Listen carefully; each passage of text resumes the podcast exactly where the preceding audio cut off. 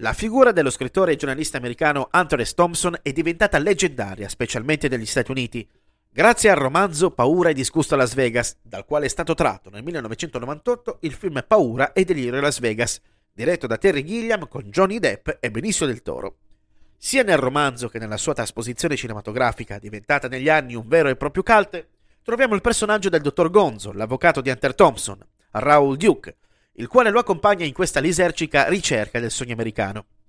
Viene dipinto come un omone con una grande passione per il cibo, le droghe e una vita vissuta pericolosamente, famoso per la sua amicizia con Thompson.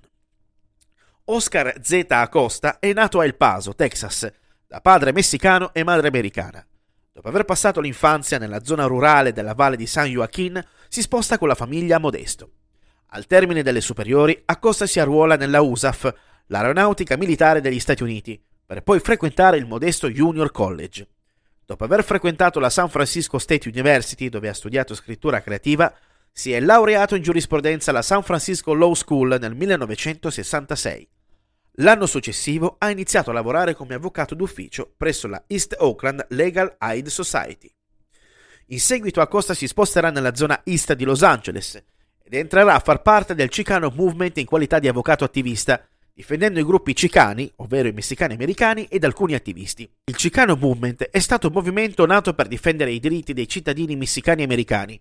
Come capitato alle Pantere Nere, i facenti parte del Chicano Movement sono state vittime di repressioni e violenze da parte della polizia, che reprimeva con la forza le varie marce e dimostrazioni del movimento. Acosta ha sempre avuto a cuore le cause del movimento e dei suoi dimostranti, difendendo gli studenti che hanno preso parte alle proteste cicane di Los Angeles nel 1968 per denunciare il degrado del sistema scolastico di cui facevano parte e la violenza che la polizia utilizzava nei loro confronti. Per tale ragione e per altri casi in cui ha difeso personaggi in prima linea per tali proteste, Acosta ha attirato su di sé le ire del Dipartimento di Polizia di Los Angeles, il quale spesse volte trovava il modo di creargli delle grane, dalle quali però è sempre riuscito a dimostrare la sua innocenza. Nell'estate del 1967 conosce Hunter Thompson, il quale nel 1971 scrive un articolo in puro stile gonzo su Rolling Stone sullo stato di degrado dei barrios, i quartieri, della popolazione cicana, citando anche Acosta. L'articolo voleva assaggiare l'umore della comunità in seguito all'uccisione dell'attivista e reporter del Los Angeles Times Ruben Salazar, avvenuta in seguito al lancio di un gas lacrimogeno sparato direttamente sulla testa di Salazar durante una protesta non violenta della comunità cicana contro la guerra in Vietnam da parte dello sceriffo della contea di Los Angeles, Tom Wilson. Proprio in seguito alla natura non violenta della protesta, l'atto è stato percepito dalla comunità cicana come un deliberato attacco alla loro libertà di espressione e si sono creati subito violenti scontri con la polizia, la quale non ha esitato ad usare la forza per reprimere la protesta.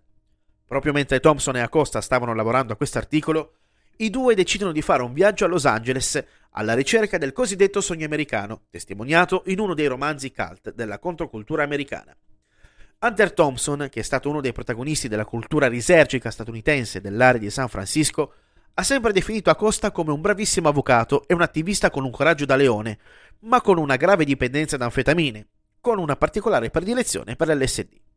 La vicenda umana di Oscar Acosta si conclude nel 1974 durante un viaggio a Mazatlan, in Messico, quando telefona a suo figlio Marco dicendogli che era in procinto di salire a bordo di una nave piena di neve.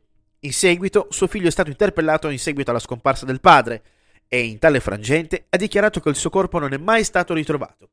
La famiglia crede che Acosta conoscesse le persone con le quali era coinvolto, i quali lo hanno fatto tacere, coinvolto in una rissa e in seguito ucciso. Nel corso della sua vita Acosta ha anche pubblicato dei libri tra i quali Autobiografia di un bufalo marrone, pubblicato nel 1972, che parla di un avvocato che combatte per i diritti delle persone emarginate. L'anno seguente ha dato alle stampe il libro La rivolta del popolo scarafaggio, una storia tra finzione e realtà del movimento cicano. Persona di Oscar Z. Acosta è stata ed è per il giornalismo gonzo importante tanto quella del suo creatore Hunter Thompson, una figura che negli ultimi tempi è stata protagonista del docufilm The Rise and Fall of Brown Buffalo. Ovunque tu sia, Mahalo.